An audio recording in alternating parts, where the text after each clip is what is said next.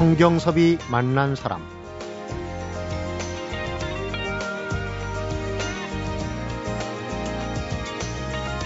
이번 전시는 꿰매고 있는 보따리로 출발해 30여 년간 여러 작업을 거쳐 신작 실의 궤적으로 돌아온 셈이니 오랜 여행 끝에 중간 회고전을 갖는 느낌입니다.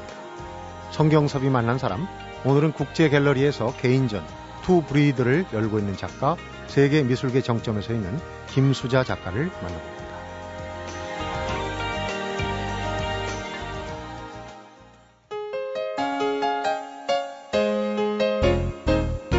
어서 오십시오. 아유 반갑습니다. 네, 안녕하세요. 굉장히 감사합니다. 바쁘시죠? 네. 김수자 작가는 사실 세계 그 미술계에서 받는 그런 호평에 비해서는 고국에서는 좀 이름이 덜 알려져 있는 편이에요. 그렇다고 해서 교포도 아니시고 네. 그런데 어, 저희 작가가 제가 이제 방송을 할 때 참고로 이렇게 나오시는 분의 음. 이력 프로필을 정리해 드리는데 A4 용지로 한 장 반이 꽉 찼습니다.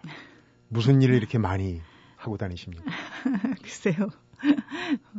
뭐 일 자체가 삶이니까요. 음. 네. 그래서 이제 이제 평자에 따라서는 살인적인 스케줄을 소화해낸다 뭐 이렇게 얘기를 그러니까 좀 극적으로 얘기하는 거겠지만은 네. 하신 일이 굉장히 많아요. 이번에 국제 갤러리 전시회가 8월 말에 문을 열었고요.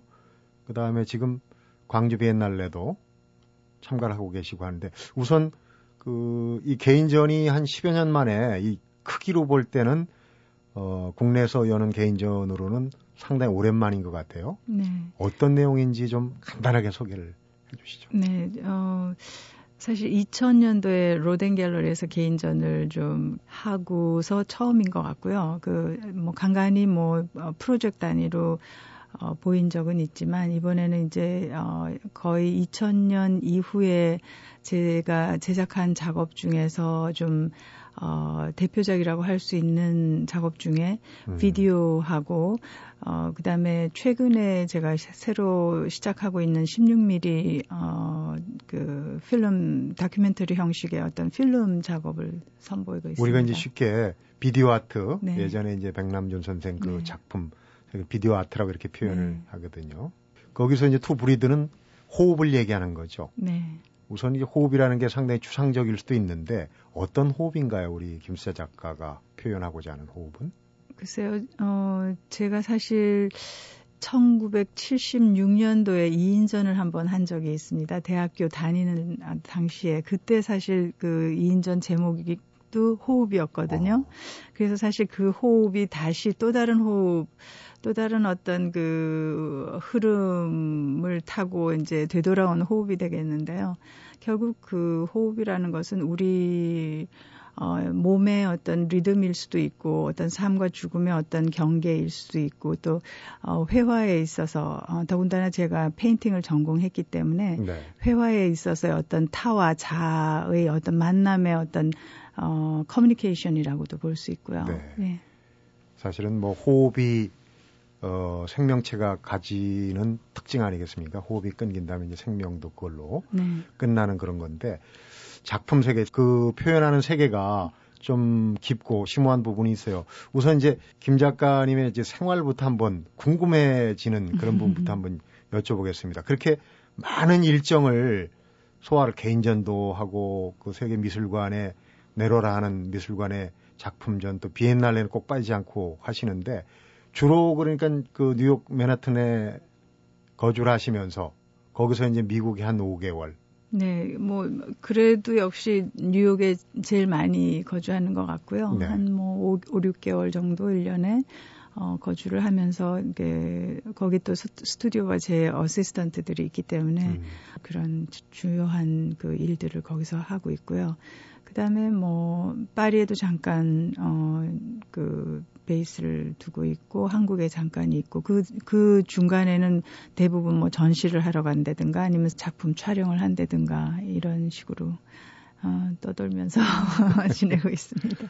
요즘 유목민, 노마디즘 뭐 이런 네. 얘기가 참 많이 나오는데 네.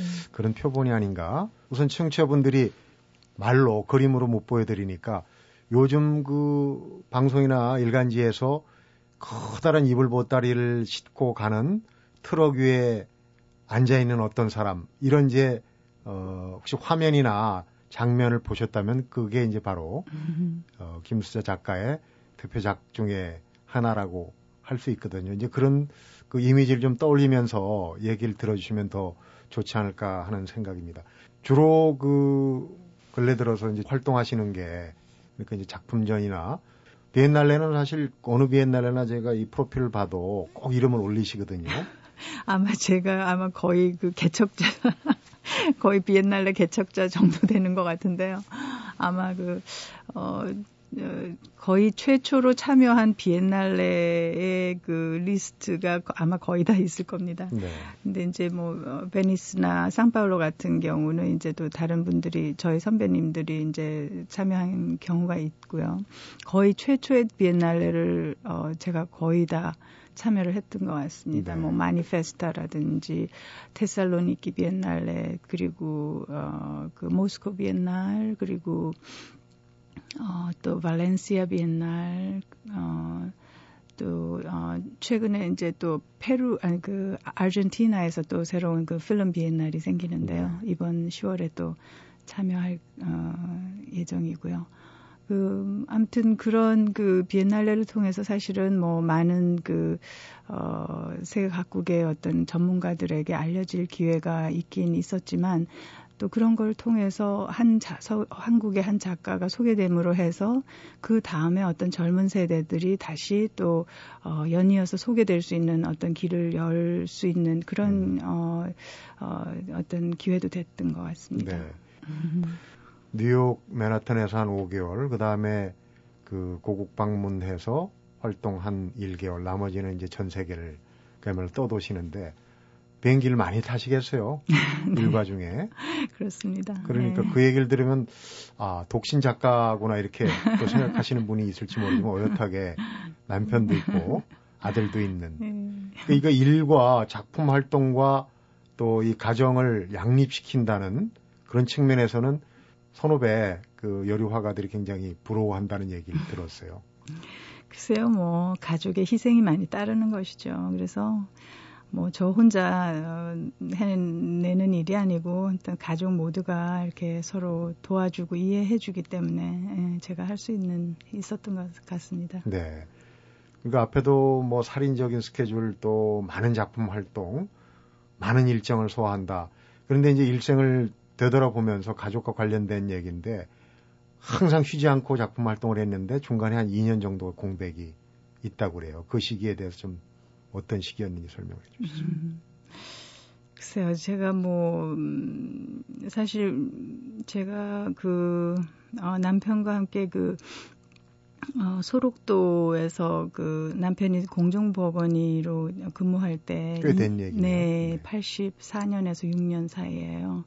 어, 한 2년 지낸 적이 있었는데 사실 그 이전에도 그 어떤 그 타인의 어떤 아픔이나 고통에 대해서 항상 그 어, 관심을 갖고 또 그런 것들을 그 그런 것들이 작품 속에서 또 어, 표현이 되기도 하고 그랬는데요.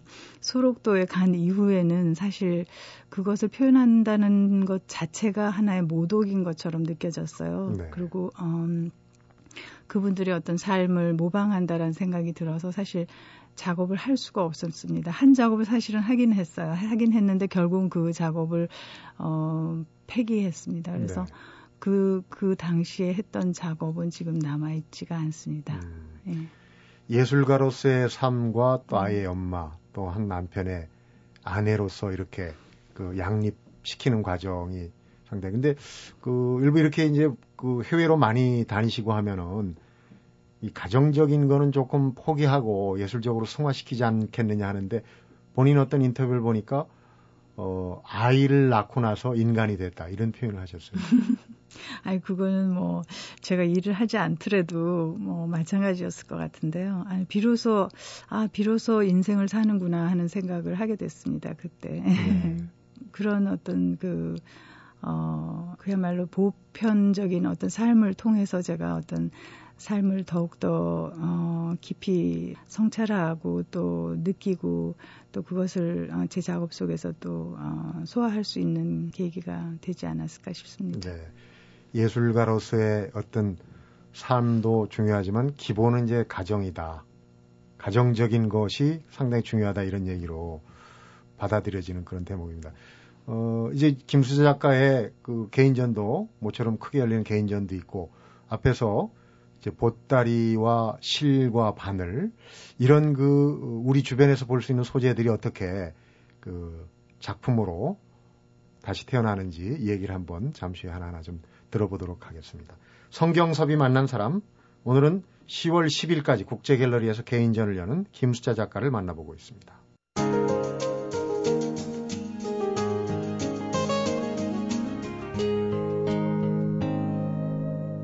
성경섭이 만난 사람. 보통 이제 그 김수자 작가 하면은 보따리 작가. 오감이 좀 이상합니다만은 어쨌거나 본인은 이제 그런 그 표현이 상업주의 내지는 이제 이 언론 뭐 이런 데서 만들어낸 용어라 좀 탐탁치 않은 면이 있다고 그런 이제 생각을 갖고 계신 것 같아요. 그러나 어쨌거나 그 김수자 작가를 이름을 알린 그런 이제 계기가 이 보따리를 주제로 한 그런 작품 아니겠습니까? 근데 보따리, 실과 바늘 좀 한국적으로 그 생각되는 부분도 있긴 한데 그런 쪽으로 가시게 된 계기가 어느 날 갑자기 그 찾아왔다는 얘기를 들었어요. 어, 사실은, 어, 그 어떤 경험을 말씀드리기 전에 이제 많은 분들이 어, 뭐 보따리라든가 아니면 실이라든가 바늘이라든가 이런 소재에 대해서 여성적이다 내지는 한국적이다 아니면은 뭐 그 그런 말씀을 많이 하시는데 어, 사실은 여성적이라기보다 저는 양성적인 그 소재를 사용했다고 생각했고요, 늘. 어, 그리고, 어, 그 한국적이기보다는 어 보편적인 사, 소재를 사, 사용했다 그렇게 생각하면서 작업을 해왔는데요. 단지 이제 그것이 나의 삶 속에서 나온 것이고 어떤 장소 특정적인 어떤 요소가 있기 때문에 그것이 한국적이다라고 말은 할 수 있을 것 같습니다. 그래서 처음에 그, 그 바늘, 바느질 작업을 하게 된 계기는요. 83년도에 그 어머니하고 우연히 이제 그 집에서 이불을 씻는다 그러죠. 이렇게 네. 꿰매는 어, 그런 작업을 하다가 어, 천에 그 바늘 끝이 닿는 순간 어떤 그 벼락이 치는 것처럼 이 머리를 때리면서 그 어떤 우주적인 그 에너지가 제 몸을 흘러서 그 바늘 끝에 닿는 그런 경험을 했습니다. 그래서 전율이군요. 그러니까. 예, 그래서 그 경험을 왜 하게 됐나 하고 또 이렇게 자문을 해봤는데 그것이 사실 그때 당시에 제가 그 회화를 전공하면서 늘 어떤 회화의 어떤 평면성, 이 그 말하자면 캔버스라고 그러죠. 네. 어, 그것에 항상 고민을 해왔고 이것을 어떻게 어, 재해석할 수 있는가. 어, 왜냐면은 그 화가의 일생이라는 것이 어떻게 보면 그 평면 위를 어, 헤매이면서 자기 자신의 어떤 거울을 찾는 행위다라고 본다면은 그 평면성을 어, 나 나름대로 해석하는 것 자체가 이제 저의 어떤 그 어, 화가로서의 어떤 그 질문이기 때문에 네. 늘 어떤 세계의 구조, 어, 외, 내부적인 구조라든가 어떤 언어, 우리의 언어라든가 건축이나 어, 혹은 자연 이런 것에서 늘 수직 수평 구조에 대해서 관심을 갖고 바라볼 시기였어요. 네. 그래서 그 그런 상황에서 그 어떤 날실 시실로 교차된 어떤 천과 그 바늘의 바느질의 어떤 날 그 수직 수평의 어떤 그, 그 순환 관계, 순환 네. 운동 이런 것들이 이제 제 머리를 때린 거라고 보, 보, 보고 있죠. 그래서 음.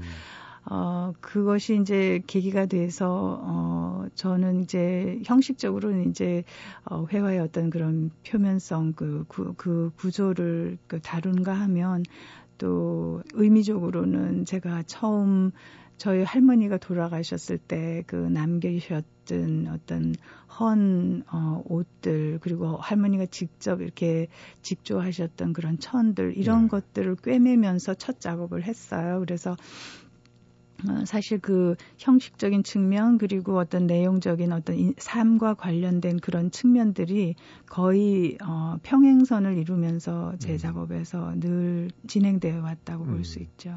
쉽게 표현하면은 이제 보통의 회화라고 하면 캔버스 위에 네. 붓과 물감으로 네. 그 표현하는 그런 양식인데 그천 위에 음, 네. 실과 바늘. 네. 그러니까 우리 주변에서 흔히 볼 수 있는 소재지만 그걸 가지고 또 새로운 뭐를 이렇게 네. 만들어낸다는 거. 그게 이제 영감이 중간에 매개가 된 게 아닌가 싶어요. 그런데 재밌는 거는 지금 그 인도 쪽 뒤에도 얘기하겠지만은 김혜김 씨 시조모가 이제 인도에서 네. 온 허씨 할머니 네, 네. 그쪽도 한번 어 탐구를 해보겠다고 얘기를 하셨는데 인도 말로 수자라는 이름 안에 바늘이라는 네. 의미가 들어가 있다고요? 네, 저도 너무 놀랐는데요. 인도 그 뭄바이에서 빈민가를 촬영하고 있을 때인데요. 2007년에 어, 갑자기 그 아이들이 좁은 골목에서 촬영할 때 아이들이 계속 따라오면서, 어, 뭐, 장난도 하고 막 웃으면서 뭐 계속 점점 점점 몰려가지고 그 완전히 큰 그룹이 됐어요. 그래서 네. 마지막에 우리가 만나서 서로 이제 인사하면서 뭐, 너, 너 이름 뭐니? 그리고 내 이름 뭐다? 그러면서 수자라고 이렇게 얘기를 했더니 아이들이 막 웃는 거예요. 깔깔대고. 네. 그래서 아, 왜 웃나? 그랬더니 그 인도에서 그 매트리스를 꿰매는 대바늘이래요. 그래서 네. 그냥 보통 이게 크기의 바늘이 아닌 대바늘이에요. 그래서 매트리스를 그것도 꿰매는 바늘이라 해서 저는 그동안 오랜 세월을 또 그 이불보로서 보따리를 싸매왔고 해서 너무나도 사실 충격적이었죠. 음. 예. 바늘이라는 게 본인도 직접 또 그런 얘기를 많이 하고 다니시라고 그러는데 양면성이 있지 않습니까? 네. 이렇게 찌르고 공격적인 네. 날카로운 부분이 있지만 네. 또 뭔가를 꿰매주고 네. 또 이어주고 하는 네. 그런 치유의 성격도 있어요. 그 천과 보따리 얘기를 조금 전에 하셨는데 글로 얘기를 좀 한번 음. 옮겨 보겠습니다. 어, 앞에서 제가 말씀드린 2.5톤 트럭에 크, 이불 보따리를 싣고 음. 맨 위에 올라가서 그 위에 앉아서 이제 무려 2천 킬로가 넘는 그 여행을 하시면서 그걸 이제 비디오 아트로 남기신 거 아니겠습니까? 그런데 그 돌아다니신 여정이 국내에 우리 김 작가와 연관이 있는 지역들이었죠. 네, 어, 사실 그 작업은 제가 한국을 떠나기 전에 했던 어떤 그 과거를 되돌아보는 여정이었던 것 같고요. 그래서 사실 제가 그동안 살았던, 태어났던 혹은 기억에 남았던 그런 그 도시나 마을들을 이렇게 어, 순회하는 그런 여정이었는데요. 제가 어렸을 때 그 DMZ 근처에 많이 살았어요. 그, 그래서 그쪽 뭐 철원이라든가 뭐 어, 대광리, 문해리 이쪽 그 음. 위쪽서부터 어 전곡 뭐 그다음에 그 동쪽으로 해가지고 뭐 대구 또 뭐 부산 또 남쪽으로 와서 뭐 소록도까지 음. 해서 또 순천 이렇게 쭉 올라와서 뭐 그 서울까지 이렇게 쭉 연결하는 그런 퍼포먼스였는데요. 네. 어린 시절에 이제 아버님이 군인이셔서 네. 따라다니는 그래서 예, 어린 시절을 그 그야말로 좀 이렇게 좀 어떻게 얘기하죠? 그 와일드하게 보냈다는 어, 시골 가시네처럼 그렇게 음. 예, 아주 재밌게 보냈습니다. 그래서 자연 자연 속에서 그래서 어, 그런 기억들을 다시 되뇌이면서 그 작업을 했었는데 사실 그때까지만 해도 제가 저희 가족이 어떤 유목민적인 삶을 살아왔다라는 걸 의식을 하질 못하고 있었어요. 근데 그 작업을 하면서 어, 되돌아보고 또 현재를 어, 생각하고 또 또한 미래를 이렇게 바라보면서 그 여정을 어, 어 펼쳐 나갔을 때 아, 아 우리 가족이 정말 보따리를 싸매고 또 펼치는 그런 생활을 했었구나 하는 거를 새삼 깨닫게 됐죠. 네. 그런데 이제 그런 떠돌이처럼 살아온 그 이 전국 각지를 누비면서 이제 퍼포먼스를 하신 건데 정작 그 트럭에 실었던 그 보따리는 직접 만드신 작품입니까? 네, 네. 네. 그런 천들은 그러면 어떻게? 예. 그 대부분 다 이제 헌 옷 가게에서 그 구한 어, 이불보들인데요. 네. 전통 이불보들인데 이제 주로 이제 우리나라에서 어 결혼할 때 어머님들이 이렇게 선물로 주시는 그 어, 혼수로 많이 사, 사용되었던 것들이죠. 그래서 뭐 그 안에 뭐 그 봉황무늬도 있고 음. 뭐 목숨수 뭐 또뭐 깃불희 뭐 예, 이런 거. 깃불희 그리고 또 뭐 복, 음. 어 그리고 뭐 어, 사슴이라든가 꽃이라든가 나비라든가 아니면은 어, 뭐, 모든 우리 삶의 어떤 그 바램이나 어떤 희망들, 이런 것들이 새겨져 있는 그런, 어, 음. 어, 천이죠. 그래서 사실은 그것을 싸고 풀고 한다라는 것은, 어, 제가, 어, 보따리를 쌀 때 그 보자기를 사용하는 것이 아니라 이불보를 싸는 거기 때문에, 네. 저 나름대로의 어떤 특별한 어떤 의미가 있습니다. 그래서 어 그것은 결국 하나의 우리 삶의 어 장이자 프레임으로서 음. 어 우리가 살고 또 태어나고 꿈꾸고 사랑하고 고통받고 또 죽어가는 그런 장으로서의 하나의 어 그 천이기 때문에 네. 제가 더 의미 있게 그것으로 이제 헌 옷가지를 싸면서 어떤 그 나- 남모르는 사람들의 어떤 그런 기억이라든가 네. 어, 혹은 어, 그 역사 어, 이런 모든 시간 이런 것들을 함께 싸매는 작업이라고 할수 음. 있죠. 우리가 워낙 우리 민족이 또 전란에 시달리고 네. 한그 과거가 있기 때문에 네. 보따리라는 의미 자체가 사실은 챙겨야 할 어떤 제, 최우선순위의 음. 그런 의미도 있어요. 보따리를 그렇죠. 챙긴다, 네. 떠난다는 네. 얘기, 보따리를 푼다는 건 네. 이제 정착한다는 얘기 아니겠습니까? 네. 그런 퍼포먼스를 하면서 어, 좀 시간이 지났지만은 그 많은 지역을 돌면서 거기에서 만나는 분들이 좀 의아해하기도 하고 어, 피치 못하게 이제 그 해프닝도 벌어지고 그랬을 것 같은데 네. 좀 기억에 남는 일화는 글쎄요. 어, 사실 그때 당시만 해도 이제 보따리 트럭이라는 것이 좀 약간은 사라져갈 그런 시기였고, 그런데 시골길을 이렇게 논밭길 지나가다 보면은 그 시골 아낙네들이 특히 이제 나이 드신 할머니, 할아버지들이 논밭에서 일을 하시다가 네. 뭐 괜히 호미로 이렇게 밭을 갈고 이러시다가 벌떡 일어나셔 가지고는 저희가 사라질 때까지 계속 바라보고 계세요. 그래서 그런 거 봤을 때 아무튼 그 그분들의 어떤 어 삶의 어떤 애환 음. 이런 것들을 환기시켜 줄 수 있는 그런 오브제가 아니었나 싶어요. 말은 안 해도 뭔가를 네, 교감을 네, 느끼고 네, 네. 계속 쳐다본다는 얘기는 그렇죠. 뭔가 뭔가 예, 거죠. 기억의 끈이 계속 풀어나 풀어져 나오고 있다라는 음. 얘기겠죠.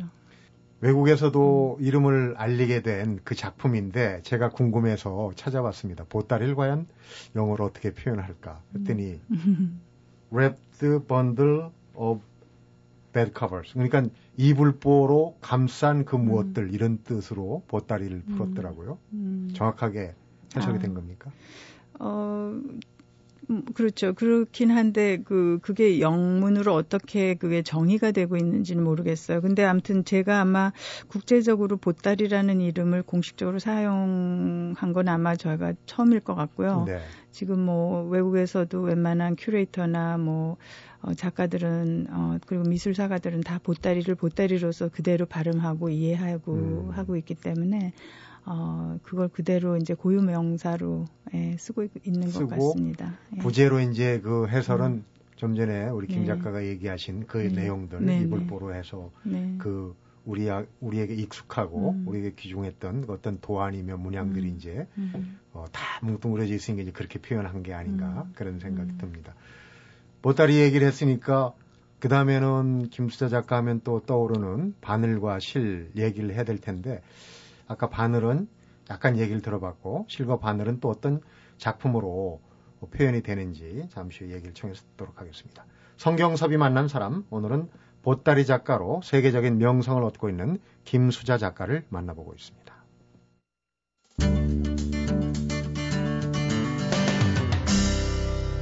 성경섭이 만난 사람. 처음에 1980년대 초반 어머니하고 이제 이불보 네. 어, 꿰매는 씻는 작업을 하다가 바늘과 천 이게 이제 그야말로 병력처럼 어, 머리를 스쳤다 이런 얘기를 하셨는데 지금 그 먼저 보따리를 하고 바늘과 실로 이렇게 회귀하고 있는 그런 이제 느낌이 들어요. 네. 뭐 물론 이제 80년대 초반에서부터 90년 어 91년도까지 제가 바느질 작업을 지속했고요. 네. 그 이후에 이제 그 우리나라 그 전통 어떤 오브제들 그 생활에 어 사용됐던 어떤 기물들을 어 싸매는 그런 작업과 함께 보따리가 어 그다음에 어 진행이 됐고요. 어, 한데, 이제 한때, 어, 그, 뭐, 바늘 여인이라든가 아니면 뭐, to walking 그, 어, 비디오 작업을 하면서, 어, 제가 꿰매는 작업은 더 이상 하질 않았거든요. 네. 그리고 그 보다 이제 그 상징적인 어 꿰매임 어그 바늘 여인이라는 어떤 상징적인 어떤 인물 어, 저제 자신을 통해서 네. 어떤 상징적인 그 위빙 어, 꿰매는 작업을 다른 사회나 문화 어떤 경제 어 인종 또는 그 어떤 지역을 찾아가서 어 하게 됐는데요. 어, 이렇게 하면서 어, 지금 현재 다시 제가 질문하고 있는 어떤 그 바늘의 궤적 시리즈는 어, 제가 그동안 했던 바늘 여인에서 어, 추구했던 어떤 바늘의 어떤 차원이라든가 아니면 바늘에 대한 어떤 의문들 네. 이런 것들에 어, 대비해서 이번에는 어떤 실의 어떤 궤적 그리고 어떤 실의 근원 그리고 그 실의 여정 이런 것들을 담아내는 바늘 여인의 어떤 대척점이 되는 작업이라고 할 수 있습니다. 네. 천, 보따리와 바늘과 실이라는 우리 주변에 있는 그런 개념들, 그런 실용적인 도구 아니겠습니까? 어떻게 네. 보면 네. 그걸 가지고 어, 우리가 알고 있는 평소에 알고 있던 그런 그 개념의 아닌 또 다른 새로운 예술 작품을 보여준다 하는 거 이게 참 어려운 작업이 아닌가 하는 음. 생각이 들어요. 네, 쉬운 작업은 아니라고 생각하는데요. 글쎄 저도 어, 늘 어떻게 하면은 삶의 어떤 진실을 어, 그리고 삶의 어떤 가장 핵심적인 어, 부분들을 그 왜곡하지 않고 만들지 않고 보여줄 수 있는가 그리고 보여주면서 어떻게 새로운 어떤 시각을 드러내 줄 수 있는가, 그리고 그것을 어떤 새로운 세계로 어, 이끌어갈 수 있는가 하는 것들을 늘 고민하고 있는데요. 네. 어, 그 아, 행위하지 않고 그리고 만들지 않고 어, 바라보는 어떤 그 시간성을 통해서 어, 관객으로 하여금 어떤 새로운 세계를 드러나게 어, 하는데 어떤 그 어, 역할을 했다고 음. 보고 있고요. 그래서 어, 사실 뭐 그게 쉬운 일은 아니지만 어, 저 나름대로는 어, 그런 어떤 음, 말하자면 조금은 고집스럽게 네. 예, 만들지 않는 작업을 하려고 많이 애쓰고 있습니다. 네. 보따리와 바늘과 실 쭉 연결해서 말씀을 나누다 보니까 우리 김 작가님은 이젠 좀 더 뭔가 근원적인 그 쪽으로 시선을 옮기시는 게 아닌가 제 개인적인 생각입니다. 왜냐하면 또 앞에도 잠깐 얘기했지만은 김해 김 씨잖아요. 네. 네. 시조모 허씨 할머니 얘기를 또 한번 찾아가 보겠다. 그건 이제 뿌리 찾기 네. 아니겠습니까? 네. 아니 얘기도. 제가 그때 그 인도에서 그 바늘이라는 이름과 제 이름 바늘과 제 이름이 같다라는 그 얘기를 듣고서 다시 제 어떤 그 뿌리에 대한 어떤 음. 어 관심을 갖게 되었어요. 네. 그래서 예. 앞으로 그러면 지금까지 나온 이제 보따리하고 바늘과 실은 앞에서 다 예시가 됐고 암시가 됐던 그런 소재들이고 주제들인데 네. 앞으로 김수자 작가가 또 어떤 변신할지 궁금한데요. 혹시 지금 머릿속에 음. 그리고 있는 내용이 있으신지 모르겠습니다. 글쎄요, 저는 뭐 앞으로 어떤 주제든 어떤 형식이든 간에 제, 제게 다가오는 어떤 질문이 있다면 그것은 어떤 식으로도 어, 표현을 할 것 같고요. 네. 어, 저 역시 궁금합니다. 그것이 사, 어, 어, 그 소리가 되었건, 빛이 되었건, 건축이 되었건, 아니면 뭐, 필름이 되었건, 혹은 어, 글이 되었건 모든 방향으로 제 저의 어떤 감성을 열어놓고 싶습니다. 네. 지금 이제 8월 말부터 쭉 계속되고 있는 개인전 도 브리드하고 그다음에 광주 비엔날레 출품된 그 작품들 좀그 네. 관중들이 오늘 말씀을 들은 청취자분들이 관심을 갖고 와서 보신다면 훨씬 더 이해하기가 쉽지 않을까, 또 배우는 게 많지 않을까 하는 생각이 들고요. 이번 그 개인전하고 또 비엔날레 출품한 작품들 참 많은 성공, 큰 성공 거두시기 바랍니다. 네, 네. 감사합니다. 네, 바쁘신데 오늘 시간 내주셔서 초대해 주셔서 감사합니다. 성경섭이 만난 사람 오늘은 국제 갤러리에서 To Breathe 개인전을 열고 있는 세계적인 설치 미술가, 현대 미술가죠. 김수자 작가를 만나봤습니다. 추석, 네? 민족의 명절이지요. 두 가위 아닙니다. 한 가위, 네? 예, 가족들이 모여 할 수 있는 재밌는 놀이 뭐가 있을까요? 알까기. 예, 명절날 사랑받는 남편이 되기 위해 할 일은요? 밤까기. 예. 네? 그렇다면 귀성길 졸음 운전을 막을 방법에는 뭐가 있을까요? MBC 라디오지. 예, 알겠습니다. MBC 라디오 특별 생방송 우린 추석이 좋다. 함께해요. 28일과 30일에 찾아가는 본 방송은 효도는 농지연금으로 한국농어촌공사와 함께합니다. 현재 뉴욕에서 작업하면서 세계 곳곳을 떠도는 김수자 작가는 어떻게 하면 만들지 않고 있는 것을 그대로 드러내면서 새로운 시각을 보여줄 수 있는가가 늘 고민이라고 말합니다. 그래서 질문과 답을 주는 곳이라면 어딘 간다고 하는데요. 김 작가가 얻은 세계적인 명성, 호기심 많고 할 일이 많다는 걸 기꺼이 즐긴 대가가 아닐까 문득 이런 생각을 갖게 됩니다. 성경섭이 만난 사람, 오늘은 여기서 인사드리겠습니다.